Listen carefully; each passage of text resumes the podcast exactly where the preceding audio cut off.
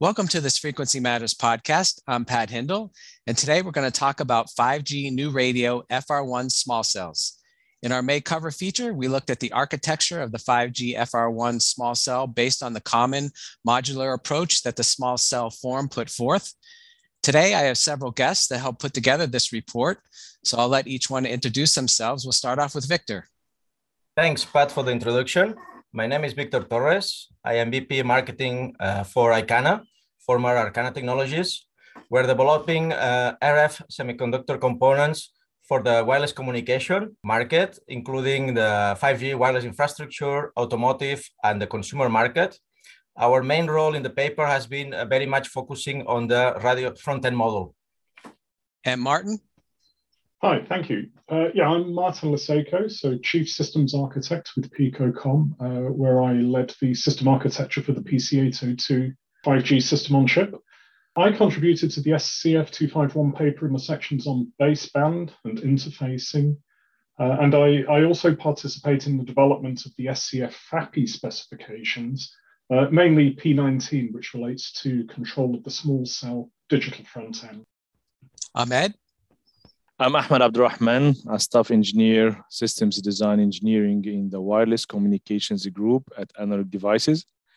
Uh, my contribution to this paper is based on uh, my company's experience in building complete bits to beams 5G systems in both the FR1 and the FR2 frequency bands. This includes the RF transceiver units, uh, RF front end modules, and the digital front ends. And Michael. Hello there. Yeah, I'm Mike Milnes. I work at Senko Advanced Components. We are a fiber optics connector manufacturer. Uh, my role within the company is product specialist for the wireless range of products. Uh, the contribution we made was primarily, as I mentioned, on the components, on the interfaces, external interfaces. So at the end of last year, the Small Cell Forum released the new report. It was called The Case for a Common Modular Architecture for 5G New Radio FR1 Small Cell Distributed Radio Units. So the report covered the market for small cells and how it's diversifying in many use cases, deployment models, and form factors. And with each scenario having its own connectivity requirements, there's a risk of fragmentation. What risk does this present? Well, yeah, yes, uh, you're right. Uh, small cells are, are diverse. Uh, they range from uh, low to medium power, uh, indoor, outdoor, single multiband, uh, single and dual mode. Uh, the key for this paper was to understand this diversity and identify a common architecture on which component vendors and OEMs, ODMs can align. Yeah, from my side, I, I believe that the, the biggest risk uh, when you have such a big fragmentation and diversity in the market is uh, mainly that uh, it will be very difficult to scale up. And this translates uh, directly to, to having a, a small cells that they are expensive and uh, with the risk, of course, uh, that they will never really uh, become mainstream and they, that they will not really be deployed massively. And that's, that's the biggest, uh, I believe, biggest risk of uh, diversity and fragmentation in this case. And for example, if I think about uh, Wi-Fi, Wi-Fi sells incredibly well. we know that the volumes there are, are skyrocketing, they're very high. And if we compare it a little bit with the small cell, 5G small cells, what we see is that Wi-Fi has a very strong standards, uh, and also they are very well defined and uh, in the spectrum. And this only helps uh, more and more into the, the, the penetration in the market and acceleration of this technology into mainstream. So, from our side, our point of view, the potential issues and risks that we see with fragmentation uh, so are, are, the following. You could potentially find small cells made up of varying levels of proprietary components which has the potential to cause uh, negative ripples throughout the industry through supply chain, through IP related uh, issues. So from, from, we, we think that intermateability will be key here. And so the report says that the risk can be eliminated by creating common platforms based on standard interface, kind of like Open RAN. Uh, what are the advantages and disadvantages of standardization? Uh, okay, so I'll I'll talk about some of the positives of standardization. Uh, so uh, uh, operators are increasingly seeking to diversify uh, their supply chains. Their networks are hugely complex, uh, and the standardization of functions and interfaces is a major tool in driving security of supply and cost efficiency. Uh, so that's working top down. Uh, working from the other direction. Relatively few component vendors are structured to deliver a complete solution. Rather, they seek to innovate and deliver excellence in specific disciplines. So, for example, baseband, mixed signal, or uh, RF. Uh, in practice, uh, this requires a common view of the platform into which the components will be integrated and interoperability of interfaces between components. Uh, this has been happening for years, uh, and the SCF 251 paper uh, is just a snapshot of the current industry practices. But inclusion, in conclusion, I would suggest that standardization of interfaces and a common view of the solution are important across the value chain. Um, having standardized interfaces allows the combination of best of breed vendors for each component, which will lead to a very powerful solution drawn from a diverse ecosystem. The challenge is ensuring interoperability between each component. So standards need to be well written and there needs to be the opportunity to partake in things like plugfests. If you get it right, then it beats a non-standard approach every day of the week. Yeah, maybe to add more uh, from my side uh, and to make it very black and white, okay? Uh, I really believe that without standardization, it's not possible to improve any process or even technology and to move it forward. But of, course, standardization can also have a bad side. And a bad side of it could be also uh, uh, that inhibits, in a way, innovation and inhibits, uh, in a certain degree, differentiation between solutions. But if you overcome this, I think that standardization is really very powerful tool and uh, standards uh, they work very well and we can see this as as i give uh, before the example of the wi-fi for example and the biggest issue according to the report is that the rf front end will be different depending upon the spectrum frequency output power and other factors so how did you overcome this issue well a recurring challenge uh, we faced was uh, related to the cost overheads uh, that modularity adds.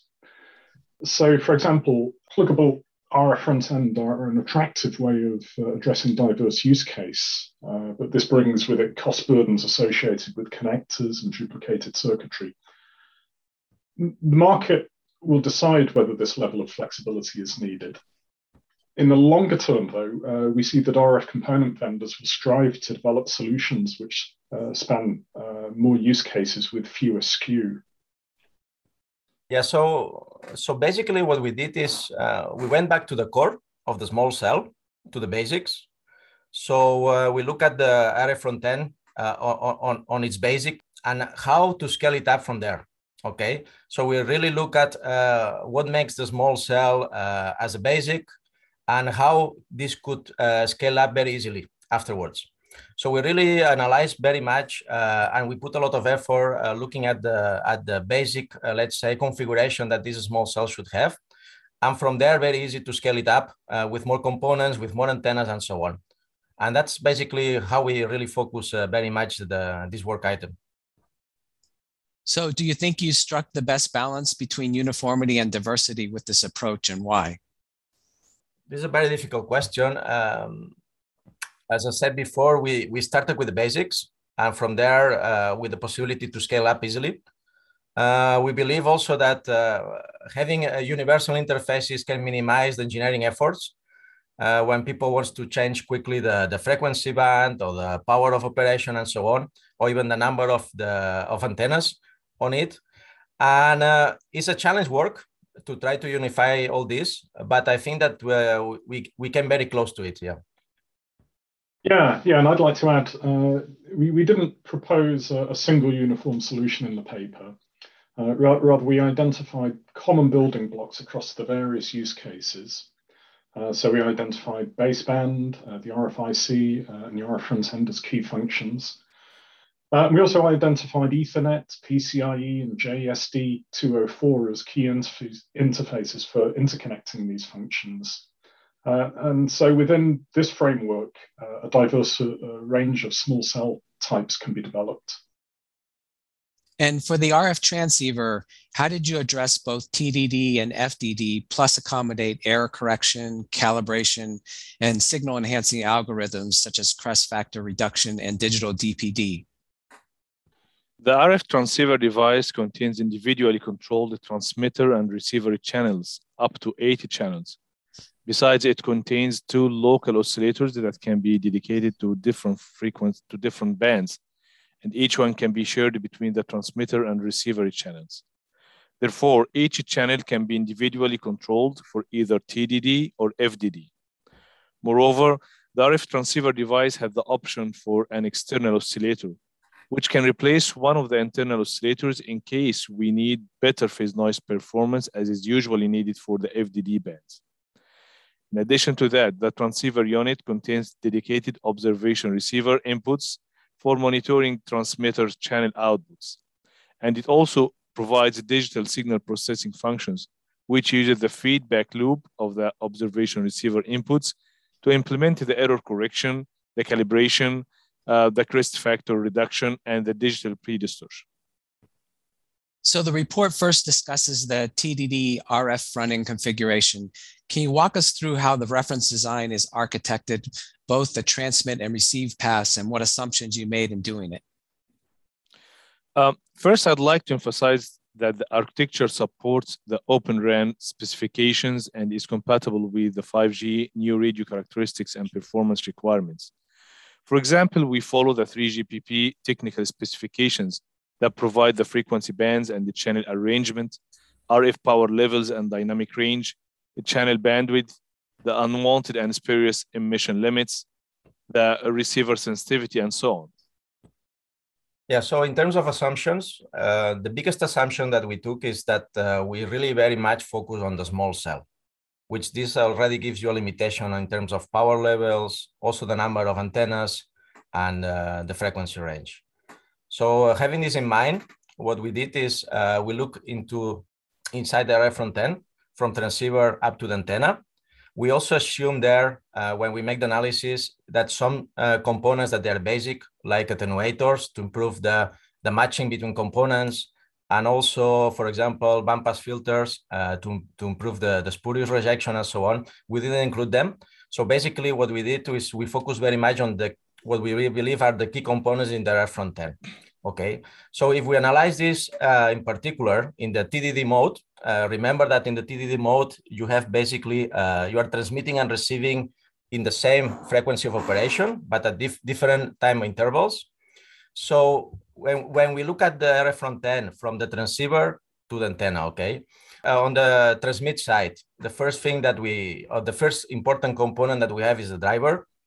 Uh, typically is connected uh, to a power amplifier module uh, in the small cells, since it's low power, we see that these two components are typically 50 ohms in, uh, 50 ohms output match, because it does improve a lot the not only the efficiency but also the, the uh, integration inside the small cell.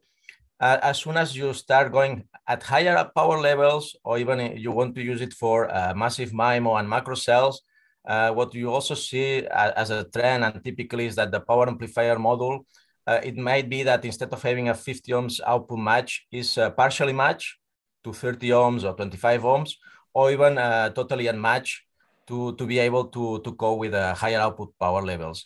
But for small cells, in particular for indoor and also for outdoor, we see a lot of integration with power amplifiers with 50 ohms in and out. After the, this power amplifier, typically what you see there is a directional coupler. The directional coupler is very useful in order to detect the output power that it goes to the antenna. But also uh, what you can do with this is to try to detect is the power amplifier is working well and is not failing, okay? After the directional coupler, you have a, a circulator, which is an important element for the TDD operation because it has two main functions. One function of the circulator is to protect the power amplifier from reflections from the antenna, can be either a leakage, so you have imagine water uh, going inside the antenna and you have a leakage there and you have a mismatch, or it can be that somebody disconnects the antenna and in order to protect the amplifier, you need the circulator. But in the case of the TDD mode, this circulator is also used to receive the signal coming from the antenna. And this goes connected to a switch. So when we look at the receive path of, of the small cell analysis that we make, you have a switch that is connected to one of the ports of the circulator if with if this switch uh, switches in the transmit mode goes to a LNA, And typically here you have an LNA with a bypass and a normal LNA, depending on the, the to be able to cope with the differences of uh, power levels that you might have from the antenna. So in, in certain cases, if the level is very high, then you bypass one of the LNAs and you don't uh, oversaturate the, the, the transceiver. And uh, after the LNAs uh, stages, you have typically a bandpass filter that connects directly to the, the, to the transceiver. And then the report covers the FDD RF front-end configuration. How is that different? Okay, so in FDD mode, you have actually that the transmit and the receiver uh, operation is done at different frequencies, but at the same time. So basically here, the biggest difference is in the circulator. As I said before, the circulator in TDD mode has two uh, modes of operation. Here in FDD, basically operates only for protection. And what you see as a main difference is that the, the, the bandpass filter that you have at the antenna is actually a, a diplexer. So you have typically there two filters, one for the transmitter path and one for the receiver path. And then, of course, uh, as I said before, the circulator has no any more operation on the receive path. So it's typically terminated with a load. And then you have the switch that connects to the, the two LNAs stages connected to the diplexer on the on the frequency on which uh, you are receiving the signal from the antenna.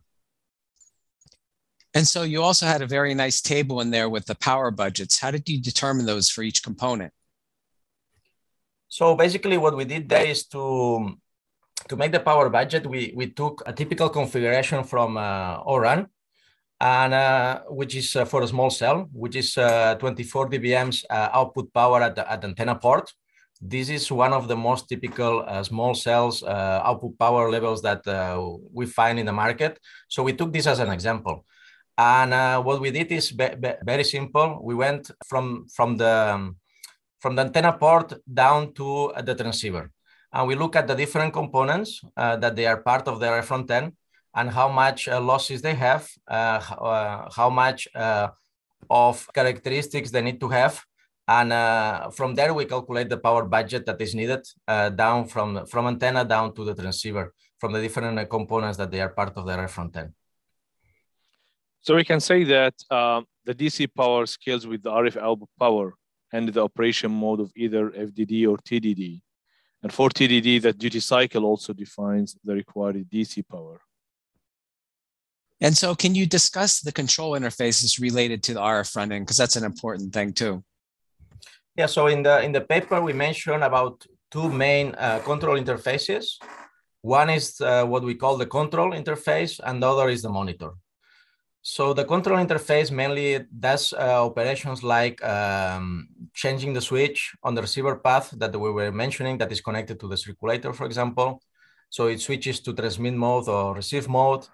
But the, the control uh, interface also what can do is switch on and off the uh, power amplifier for a protection or to reduce the power and so on. And then the interfaces that is used for monitor is mainly for uh, used to, for example, detect uh, the temperature on which uh, your PI is uh, working, ma making sure that you have the, the, the proper power consumptions in, the, in your small cell. Also detecting the how much of reflected signal you have from the antenna this with with all this information you can uh, do a lot of intelligent work on the small cell in order to protect it or to do different kind of things on which uh, you can uh, outperform the performance of the of the small cell so as Victor mentioned, uh, the RFFE control and monitoring signals are between both the RFFE and the transceiver unit and the RFFE and baseband unit. For the RFFE transceiver control lines, they are configured in the automatic gain control configuration on the RF transceiver to control the GPIO lines based on the input signal coming from the antenna port, which are also control the gain bypass stages on uh, the RFFE's two-stage low noise amplifier. And for the RFFE baseband control lines, they provide time-critical control of the RF functions, such as to enable the power amplifiers and the drivers, to power the low noise amplifiers on and off, the TXRX switch control that meets the overall TDD switching requirements, and also exert a fault condition in the event of a warning or failure event of the RFFE board. Yes, uh, we also identified time GPIO from baseband as being suitable for real-time control of TDD and LNA switches. Uh, slower control associated with calibration and health monitoring uh, may be implemented using either SPI or I squared C. Uh, both methods are very well supported by uh, component vendors. We also identified MIPI RFFE two-wire uh, interface, uh, which is widely used in handsets as potentially applicable to small cells. Uh, the MIPI RFFE, it's similar to I squared C, but operates at much higher speed, uh, and importantly, includes provision for time accurate synchronized triggering uh, across multiple controlled devices. So in terms of connectors and external interfaces that connect to the small cell radio unit, what are the main pain points that the industry is having and how do you propose to solve it? We understand that the external interfaces and connectors can uh, be an afterthought when it comes to the design of radio units and small cells, uh, given the complexity and the cost that goes into the internal components. Uh, a few of the pain points that we know about um, include things like heat dissipation, you know the buildup of heat inside of these can can be a can be an issue. And obviously the, these components can, can aid in that. Um, also each radio manufacturer already has a supply chain set up and this can lead to proprietary components uh, being used.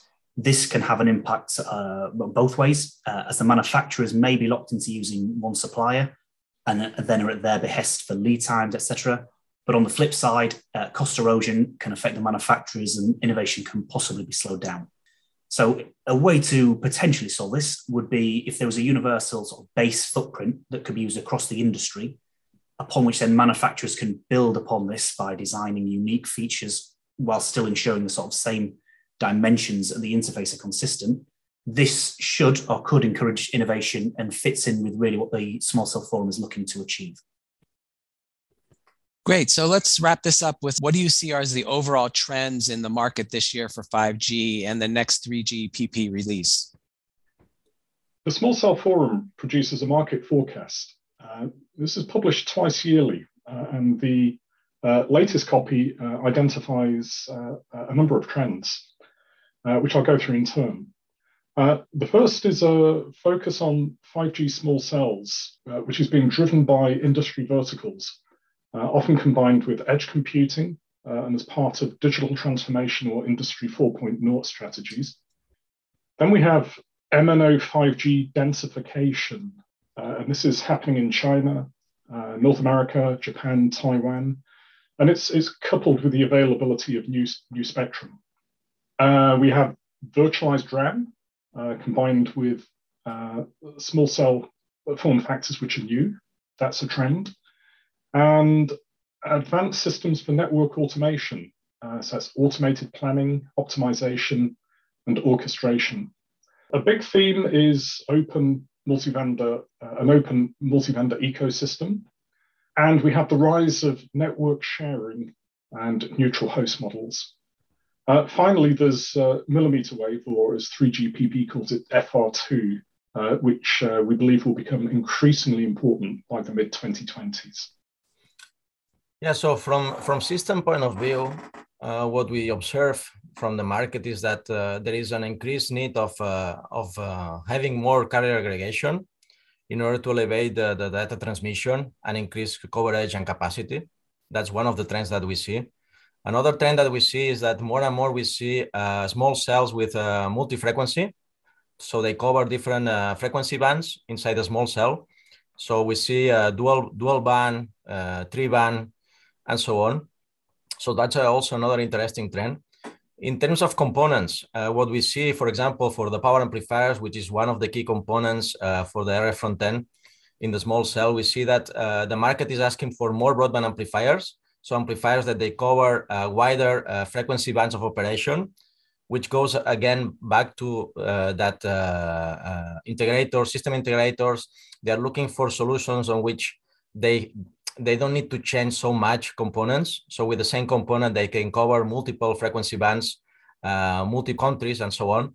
We also see uh, at component level, very important also a trend that we see, uh, more integration. Uh, people is asking for more integration inside the PA. Uh, they would like to have uh, more functionality of the PA integrated. So that's also another trend that we see uh, getting more and more in, in, into the small cells and particularly in the components that they are part of the small cells. I think both this year and in the next three, uh, 3GPP release, we will see a lot of attention on making 5G networks more sustainable. There are already a lot of great features in the standard to allow for reduced power consumption in the network, but there is always uh, room for more innovation. Yeah, so maybe to close it up here, uh, Patrick, also what we see is that more and more uh, the 5G is moving to higher frequencies, uh, not only for FR1, but also for FR2, which means uh, more uh, higher frequencies, more bandwidth, and so on. So we're moving more to the FR2 uh, wall with millimeter wave. And this paper that we that we write down is more focusing on the reference design for FR1, small cell for sub-6, and actually, uh, online with the trend that we see uh, with FR2 and millimeter wave, we are also thinking in the future to uh, start collaborating together again and uh, write down a similar paper, but in this case, focusing 100% uh, in the FR2 millimeter wave uh, part of it. Great. I look forward to reading that.